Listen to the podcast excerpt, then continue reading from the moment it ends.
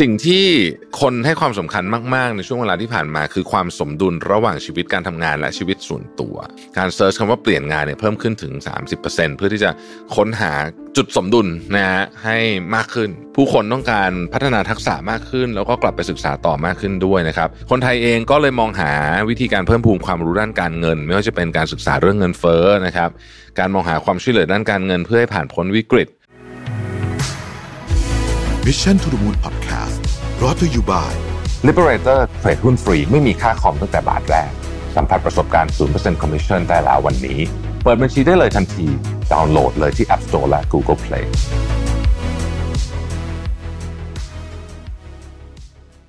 สวัสดีครับยินดีต้อนรับเข้าสู่ Mission to the Moon Podcast นะครับ คุณอยู่กับประวิทานุสาหะครับ วันนี้ผมเอา Year in Search ของ Google นะฮะ 2022 ปีที่ผ่านมานะฮะว่าเมืองไทยเป็นยังไงบ้างอะไรแบบนี้เนี่ยนะครับ ก็จริงๆต้องบอกว่า Google เขาก็ทำอันนี้ทุกปีนะฮะ แล้วก็เวอร์ชันฝรั่งก็มีนะฮะหมายถึงว่าของโลกอะไรแบบนี้นะฮะ แต่ของไทยก็จะมีอะไรที่มันเฉพาะเจาะจงหน่อยนะครับ report มันยาวมันสัก 70 กว่าหน้า แต่ว่าตัวมันใหญ่มากคือจริงๆก็ ก็คือเขาทำสวยเน้นความสวยงามเพราะฉะนั้นจริง ๆ มันก็ไม่ได้ยาวมากขนาดนั้นนะครับ พูดถึงช่วงเวลาที่ผ่านมานะฮะจริงย้อนหลังกลับไป 3 ปีเนี่ยนะครับในรีพอร์ตเนี่ยเขาก็บอกว่า 3 ปีนี้มันเป็น 3 ปีแห่งความไม่แน่นอนเนาะเพราะว่ามีโควิดมีอะไรต่างๆ คนไทยก็เริ่มมีมุมมองเกี่ยวกับค่านิยมนะฮะสิ่งที่ตัวเองคิดว่าสำคัญความเป็นไปได้ใหม่ ๆ นะครับ แล้วก็คนไทยเองก็ภาคภูมิใจในขนบธรรมเนียม ประเพณี วัฒนธรรมท้องถิ่นไทยนะครับ แล้วก็ยังเชื่อมโยงวัฒนธรรม และเทรนด์สากลต่างๆ ทั่วโลกไปพร้อมกันนะครับ หลังจากกระแสการลาออกจำนวนมากนะฮะช่วง The Great Resignation เนี่ยนะฮะคนไทยก็เจอเรื่องหนึ่งที่ชื่อ การภาวะหมดไฟในการทำงาน หรือว่า the great exhaustion นะครับซึ่งยังคงเป็นมาจนถึงทุกวันนี้ ซึ่งก็ทำให้คนเนี่ยไม่ให้ความใส่ใจกับเรื่องของความเป็นอยู่ที่ดีหรือว่า well being มากขึ้นนะครับก็คือว่าบางทีมันจะมีอยู่ช่วงช่วงหนึ่งที่เราเน้นทำงานทำงานหนักอะไรเงี้ย ตอนนี้ก็จะเป็นเน้น well being มากขึ้นรวมถึงการพัฒนาทักษะใหม่ๆนะครับเพื่ออนาคตด้วยนะฮะในเชิงของวัฒนธรรมอะเป็นยังไงบ้างนะครับค่ายมด้านวัฒนธรรมเนี่ย ประเทศไทยเนี่ยนะครับ ต้องการจะเป็นส่วนหนึ่งของวัฒนธรรมโลกนะครับ แต่ก็ยังมีความภูมิใจในขนบธรรมเนียมของไทยอยู่นะครับ ผสมผสานความสำเร็จของคนไทยเข้าไปด้วยกันเนี่ยนะฮะคำที่มีการค้นหาเยอะมากอันนี้ผมก็รู้สึกแปลกใจเหมือนกันว่าเยอะขนาดนี้เลยเหรอนะครับ คือคำว่า soft power นะฮะมีการค้นหาเพิ่มขึ้นถึง 500%เลยทีเดียวนะครับ และแน่นอนเทรนด์สุดฮิตนะครับอย่าง Y2K เนี่ยก็เพิ่มขึ้น 370%นะฮะเอิ่ม ประเทศไทยเนี่ยคือคนไทยพยายามทำความเข้าใจถึงเรื่องซอฟต์พาวเวอร์มากขึ้นในปีที่ผ่านมาเราอาจจะพอสรุปแบบนั้นก็ได้นะครับ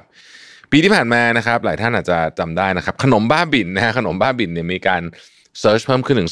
240%เลยทีเดียวนะครับฮอตฮิตมากๆจริง ๆ นะครับ อีกเรื่องหนึ่งคือเป็น insight อันที่2นะครับคือชัยชนะในกีฬาสากลคือความภูมิใจของคนไทยทั้งชาตินะครับ เวลาทีมชาติไทยนะฮะไม่ว่าจะเป็นกีฬาอะไรก็ตามไปแข่งเนี่ยนะครับ แล้วก็ได้รับชัยชนะหรือว่าผลงานดีมาเนี่ยนะฮะก็จะมีการ searchเกี่ยวกับเรื่องนี้อย่างมากเลยทีเดียวนะครับตั้งแต่ทีมชาติไทยคว้าชัยในฟุตบอลชิงแชมป์แห่งชาติเอเชียน AFF นะฮะการค้นหาเรื่องฟุตบอลทีมชาติไทยก็เพิ่มขึ้น 230%ในขณะที่วอลเลย์บอลหญิงทีมชาติไทยนะครับ หลังจากได้ที่ 8 ในการแข่งวอลเลย์บอลหญิงเนชั่นลีกซึ่งนับว่าเป็นผลงานที่ดีที่สุดของทีมเนี่ยนะฮะการค้นหาก็เพิ่มขึ้นถึง 170%นะครับเรื่องที่ 2 เป็นค่านิยมเกี่ยวกับด้านการทำงานนะฮะสิ่งที่คนให้ความสำคัญมาก ๆ ในช่วงเวลาที่ผ่านมาคือความสมดุลระหว่างชีวิตการทำงานและชีวิตส่วนตัวนะครับแน่นอนว่าทั้งสองเนี่ยมีความสำคัญทั้งคู่นะฮะแต่ว่าคนก็เริ่มมองหางานใหม่มากขึ้นนะครับจากการที่ การ search คำว่าเปลี่ยนงานเนี่ยเพิ่มขึ้นถึง 30%เพื่อที่จะค้นหาเรียกว่า จุดสมดุลนะฮะให้มากขึ้นนะครับ อันที่สองก็คือว่า insight ที่สองก็คือว่าการพัฒนาทักษะและการเป็นเจ้าของธุรกิจนะครับ ผู้คนต้องการพัฒนาทักษะมากขึ้น แล้วก็กลับไปศึกษาต่อมากขึ้นด้วยนะครับสามคำที่มีการค้นหาเพิ่มขึ้นแล้วน่าสนใจนะฮะ Python นะครับภาษา Python 30% JavaScript 40%แล้วก็คำว่าเรียนต่อนะครับอีก 30%นะครับค่านิยมส่วนบุคคลนะครับ การดูแลตัวเองให้ดีขึ้นนะฮะการดูแลตัวเองเนี่ยมีหลากหลายรูปแบบนะครับ รวมถึงการรับมือกับความเครียดด้วยนะครับ เช่น เรื่องของการจัดการกับไซเบอร์บูลลิงนะครับ อะไรอย่างเงี้ยนะครับประชากรในเอเชียตะวันออกเฉียงใต้ 23%เลยนะประมาณ1ใน4เนี่ยนะครับวางแผนจะใช้จ่ายมากขึ้น ในเรื่องของการดูแลตัวเอง ความเป็นอยู่ที่ดีสุขภาพรูปร่างและการศึกษานะครับอย่างไซเบอร์บูล y ิ n งเนี่ยซึ่งมันผลมันส่งผลกระทบต่อชีวิตของคนเยอะมากเนี่ยได้รับการค้นหาเพิ่มขึ้นถึง 70%นนะครับแล้วการค้นหาเรื่องภาวะหมดไฟในการทำงานเนี่ยก็เพิ่มขึ้นด้วยนะครับเพิ่มขึ้น 30%นะครับ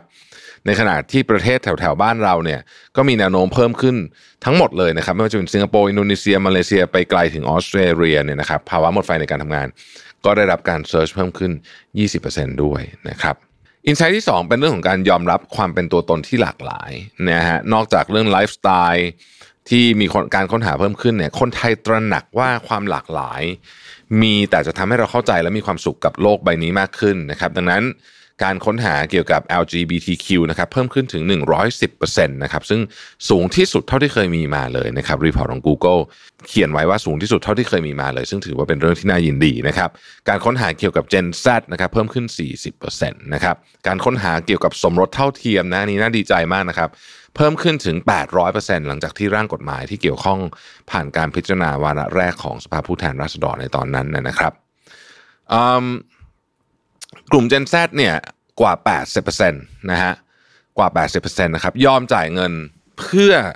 ที่จะซื้อผลิตภัณฑ์ ถ้าแบรนด์นั้นหรือผลิตภัณฑ์นั้นเนี่ยให้การสนับสนุนในประเด็นที่เขาสนใจนะครับ ซึ่งประเด็นที่เขาสนใจก็หลากหลายมากไม่ว่าจะเป็นความเท่าเทียมทางเพศนะครับ เรื่องของค่านิยมทางด้านการเมืองอะไรแบบนี้เป็นต้นเนี่ยนะครับดีแท็เองเนี่ยนะฮะเราอาจจะจำได้ว่า มีดีแท็มีโฆษณาหนึ่งที่แสดงให้เห็นว่าผู้พิการเป็นผู้บุคคลที่พึ่งพาตัวเองได้มีความฝันมีพรสวรรค์นะครับโฆษณาที่มอบพลังและสร้างแรงบันดาลใจชิ้นนี้เนี่ยสร้างขึ้นโดยมีตัวแทนจากกลุ่มผู้พิการมาให้คำปรึกษานะครับ เมื่อจับคู่กับการเข้าถึงกลุ่มผู้ชมที่หลากหลายของ YouTube เนี่ยจึงส่งผลให้แบรนด์เนี่ยก้าวข้ามความพิการทางร่างกาย เพื่อมุ่งสู่ความฝันไปด้วยกันเนี่ยนะฮะเป็นประโยคที่ต้องใช้คำว่ามันออกไปอะในแอดนะครับซึ่งมันก็ส่งผล ต่อเรื่อง ad recall หรือว่าอัตราการจำโฆษณาได้นะครับที่ 51.9%ซึ่งเยอะมากเลยนะครับ แล้วก็ click to rate สูงกว่าค่าเฉลี่ยของอุตสาหกรรมถึง 2.2 เท่าตัวเลยทีเดียวนะฮะประเด็นใหญ่ที่2เนี่ยนะครับคือการคิดนอกกรอบของการค้นหานะครับนวัตกรรมใหม่ๆของ Search ช่วยผู้บริโภคค้นพบสิ่งที่กำลังมองหาได้อย่างง่ายดายและเป็นธรรมชาติมากขึ้นนะครับ ผู้คนปัจจุบันนี้ใช้การค้นหาแบบ multi search คือการค้นหาด้วยรูปภาพร่วมกับข้อความมากขึ้น การสร้างรูปภาพที่ดึงดูดความสนใจ ควบคู่กับข้อความ จะช่วยยกระดับของแบรนด์ได้เป็นอย่างมากนะครับ โดยสร้างโอกาสใหม่ๆ ในการตอบสนองเรื่องตัวตน และความต้องการที่หลากหลายของผู้คนนะฮะ ตัวอย่างแบรนด์นะครับเมืองไทยประกันชีวิตดึงดูดความสนใจของกลุ่มผู้บริโภคที่หลากหลาย โดยอาศัยส่วนขยายรูปภาพหรือหรือที่เราเรียกว่า image extension ใน search เนี่ยนะครับเพื่อจับคู่กับ creative โฆษณาในการเข้าถึงกลุ่มเป้าหมายนะฮะส่งผลให้ click to rate เพิ่มขึ้น 11%นะครับในขณะที่ cost per click เนี่ยลดลง 27%นะฮะลดเยอะมากนะครับ การค้นหาคุณค่านะครับท่ามกลางความผันผวนของเศรษฐกิจเนี่ยคนไทยเริ่มมีมุมมองเกี่ยวกับการให้คุณค่าที่เปลี่ยนไปในขณะที่ความยั่งยืนเริ่มมีความสำคัญมากยิ่งขึ้นนะครับเนื่องจากผู้บริโภคไทยมุ่งมั่นที่จะตัดสินใจโดยคำนึงถึงสิ่งแวดล้อมมากขึ้น นอกจากนี้ราคาและความเชื่อมั่นในตัวแบรนด์ ก็ยังคงเป็นปัจจัยปัจจัยหลักในการซื้อนะครับพวกเขายังคงค้นหาสัญญาณที่ชัดเจนเพื่อตัดสินว่าแบรนด์นั้นๆเนี่ย ให้บริการที่มีคุณภาพและนำเสนอผลิตภัณฑ์ที่น่าเชื่อถือได้หรือไม่นะครับผู้คนเนี่ยใช้ตัวเลือกต่างๆ ในการประเมินการเลือกซื้อที่หลากหลายมากยิ่งขึ้นนะครับ ยิ่งราคาสินค้าสูงขึ้น ผู้คนก็ยิ่งรอบคอบในวิธีการใช้และช่วงเวลาที่การใช้มากขึ้นนะครับ โดยที่รอในจังหวะที่จะมีโปรโมชั่นหรืออะไรแบบนี้นะฮะ ในการเลือกซื้อนะครับการค้นหาคำว่าถูกที่สุดเพิ่มขึ้นถึง 100%นะฮะนี่เนื่องจากแนวโน้มเศรษฐกิจมหาภาคไม่ค่อยดีแล้วก็ค่าของชีพที่สูงขึ้น เพราะฉะนั้นคนไทยนิยมซื้อของที่ราคาถูกกันมากขึ้นนะครับการค้นหาจ่ายทีหลังก็เพิ่มขึ้นถึง 100%เช่นเดียวกันก็เหตุผลก็คล้ายๆ กับเมื่อตะกี้นี้นะครับอินไซต์ที่ 2 ในหมวดนี้เนี่ยนะครับก็คือการสอหาความรู้ด้านเศรษฐกิจมากขึ้นนะครับ เศรษฐกิจโลกในปีที่ผ่านมามีความไม่แน่นอนสูงนะผมเคยพูดว่าการที่เงินบาทเนี่ย วิ่งจาก 38 มา 32 แล้วตอนนี้กลายเป็น 35 ในระยะเวลาไม่ถึง 6 เดือนเนี่ยนะครับ นี่ส่งผล บอกได้เลยว่าความผันผวนสูงจริง ๆ นะครับ คนไทยเองก็เลยมองหาวิธีการเพิ่มพูนความรู้ด้านการเงิน ไม่ว่าจะเป็นการศึกษาเรื่องเงินเฟ้อนะครับ การมองหาความช่วยเหลือด้านการเงินเพื่อให้ผ่านพ้นวิกฤต หรือการเฝ้าติดตามของราคาที่สูงขึ้นนะฮะว่าจะทำยังไงดีนะครับ การค้นหาคำว่าเงินเฟ้อเพิ่มขึ้นถึง 140%นะครับ การค้นหาเรื่องค่าของชีพเพิ่มขึ้น 40%แล้วก็ค้นหาต่อไปอีกว่าจะรับมือยังไงดีกับค่าของชีพนะครับ แล้วก็การค้นหาเรื่องราคาน้ำมันเพิ่มขึ้นถึง 100%ถ้าใครจำได้ช่วงที่ราคาน้ำมันมันสูงขึ้นเยอะๆนะครับผู้คนเริ่มให้ความใส่ใจกับเรื่องของความยั่งยืนมากขึ้นนะครับ รัฐบาลได้นำนโยบาย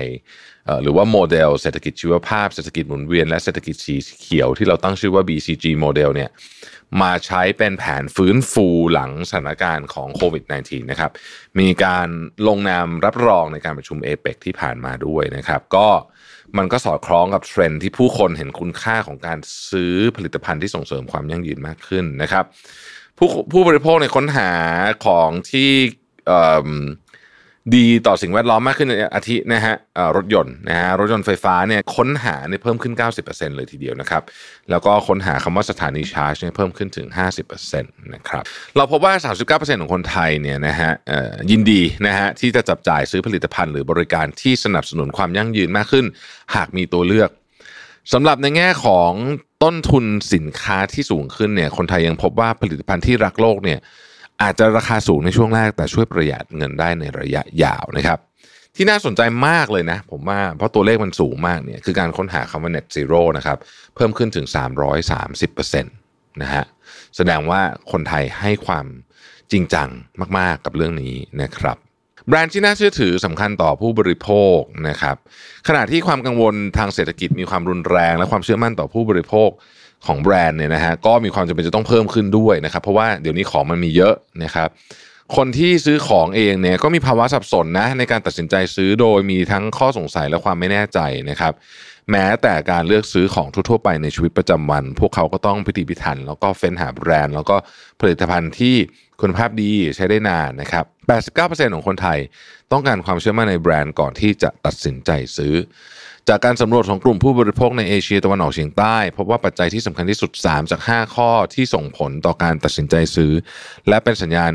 ชัดเจนที่บ่งบอกถึงความเชื่อมั่นของผู้บริโภคได้แก่รีวิวในแง่บวก แบรนด์เป็นที่รู้จักการรับประกันการส่งคืนสินค้าหรือว่าคืนเงินนะครับ การ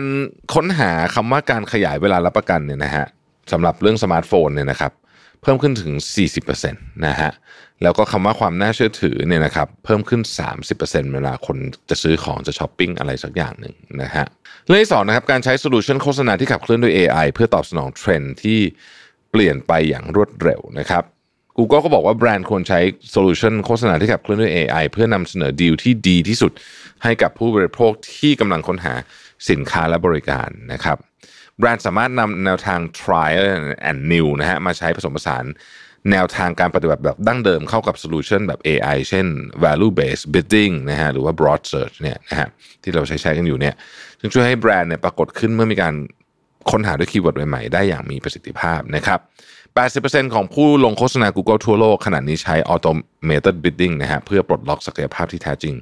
ของการ search นะครับ ตัวอย่างแบรนด์นะฮะ Mitsubishi ใช้ความสามารถในการทำงานของ AI เพื่อทำ broad match ใน search เพื่อ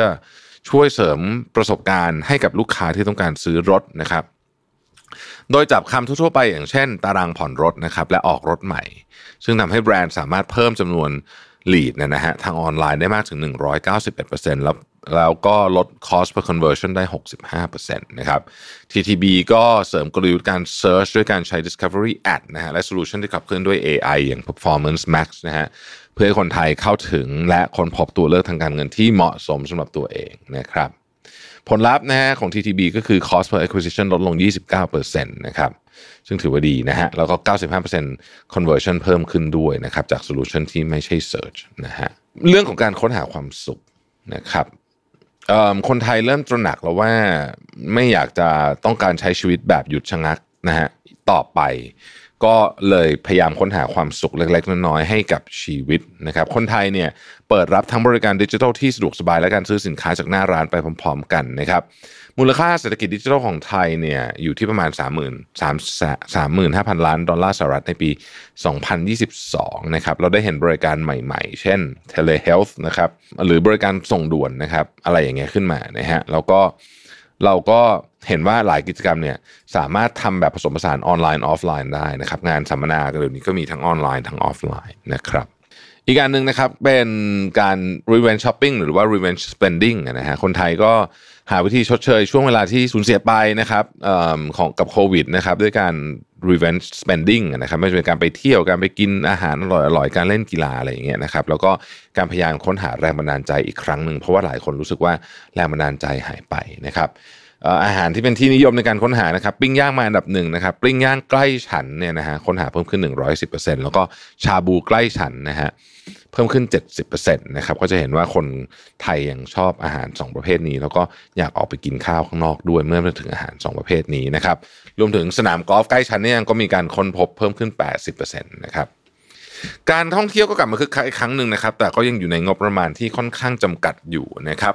ในปี 2022 เนี่ยการความต้องการในการเดินทางของผู้คนในประเทศส่วนใหญ่ โดยเฉพาะในภูมิภาคเอเชียแปซิฟิกรวมถึงประเทศไทยเนี่ยได้แซงหน้าปี 2019 ซึ่งเป็นช่วงก่อนระบาดของโควิด -19 ไปเรียบร้อยแล้วนะครับอย่างไรก็ตามเนี่ยนะครับสิ่งที่น่าสนใจคือนักท่องเที่ยวต้องประหยัดงบประมาณกันมากขึ้นนะครับ ความตั้งใจในการเดินทางไปต่างประเทศเนี่ยเพิ่มสูงขึ้นในปีที่ผ่านมา แต่ว่า ด้วยข้อจำกัดของสป라이ในอุตสาหกรรมท่องเที่ยวระหว่างประเทศรวมถึงราคาข้าวของที่เพิ่มสูงขึ้น จากสถานการณ์เงินเฟ้อเนี่ยนะครับ การท่องเที่ยวก็เลยไม่ได้ฟื้นตัวอย่างเต็มที่นักการเดินทางในประเทศก็ยังเป็นใช้คำว่าเป็นทางเลือกที่น่าสนใจนะครับ การค้นหาเครื่องบิน ตั๋วเครื่องบินราคาถูกเพิ่มขึ้น 70%นะครับเปรียบเทียบการค้นหาตั๋วเครื่องบินที่เพิ่มขึ้นเพียง 30%เท่านั้นเองนะครับ แล้วก็ทัวร์ต่างประเทศเนี่ยมีการค้นหาถึงเพิ่มขึ้นถึง 100%ซึ่งก็อาจจะไม่ได้น่าแปลกใจนะ เพราะว่าเราเปิดพรมแดนกันนะครับเทรนการค้นหายอดนิยมของจุดหมายภายในประเทศนะครับ เรียงตามลำดับตามนี้เลยนะครับหคือกรุงเทพมหานครนะครับสสุพรรณบุรีนะครับสหัวหิน 4 เชียงใหม่ 5 ระยอง 6 พัทยา 7 ชนบุรี 8 เขาใหญ่ 9 ราชบุรีและ 10 ปราณบุรีครับ ต่างประเทศนะครับ จุดหมายยอดนิยมนะครับสิงคโปร์มาที่1นะครับเวียดนามมาที่ 2 ลาวมาที่ 3 ญี่ปุ่นมาที่ 4 เกาหลีมาที่ 5 ไต้หวันมาที่6นะครับโตเกียวมาที่ 7 จอร์เจียนะครับร้อนแรงจริงๆนะครับประเทศนี้นะครับจอร์เจียมาที่8นะครับมาเลเซียมาที่ 9 แล้วก็ซาปามาที่ 10ครับผมการใช้บริการออนไลน์นะฮะเอ่อเพื่ออำนวยความสะดวกของกิจกรรมออฟไลน์ อันนี้ก็น่าสนใจนะครับ เป็นการรวมกันใช้งานแบบออนไลน์และออฟไลน์เข้าด้วยกัน คือเดี๋ยวนี้คนเนี่ยถนัด นะฮะถนัดในการที่จะ mix 2 ช่องทางนี้มากขึ้นนะครับ เช่น telemedicine เนี่ยมีคนค้นหาเพิ่มขึ้นถึง 50%เลยทีเดียวนะครับ ดูกีฬาสดออนไลน์เนี่ยเพิ่มขึ้น 70%นะครับจองร้านอาหารนะครับเพิ่มขึ้น 70%นะครับแล้วก็จองสารพัดคิวต่างๆเนี่ยนะครับไม่ว่าจะเป็นหนังสือเดินทางใบขับขี่ล่วงหน้าวีซ่าอะไรพวกนี้เนี่ยนะครับการค้นหาเพิ่มขึ้นถึง 60%นะครับ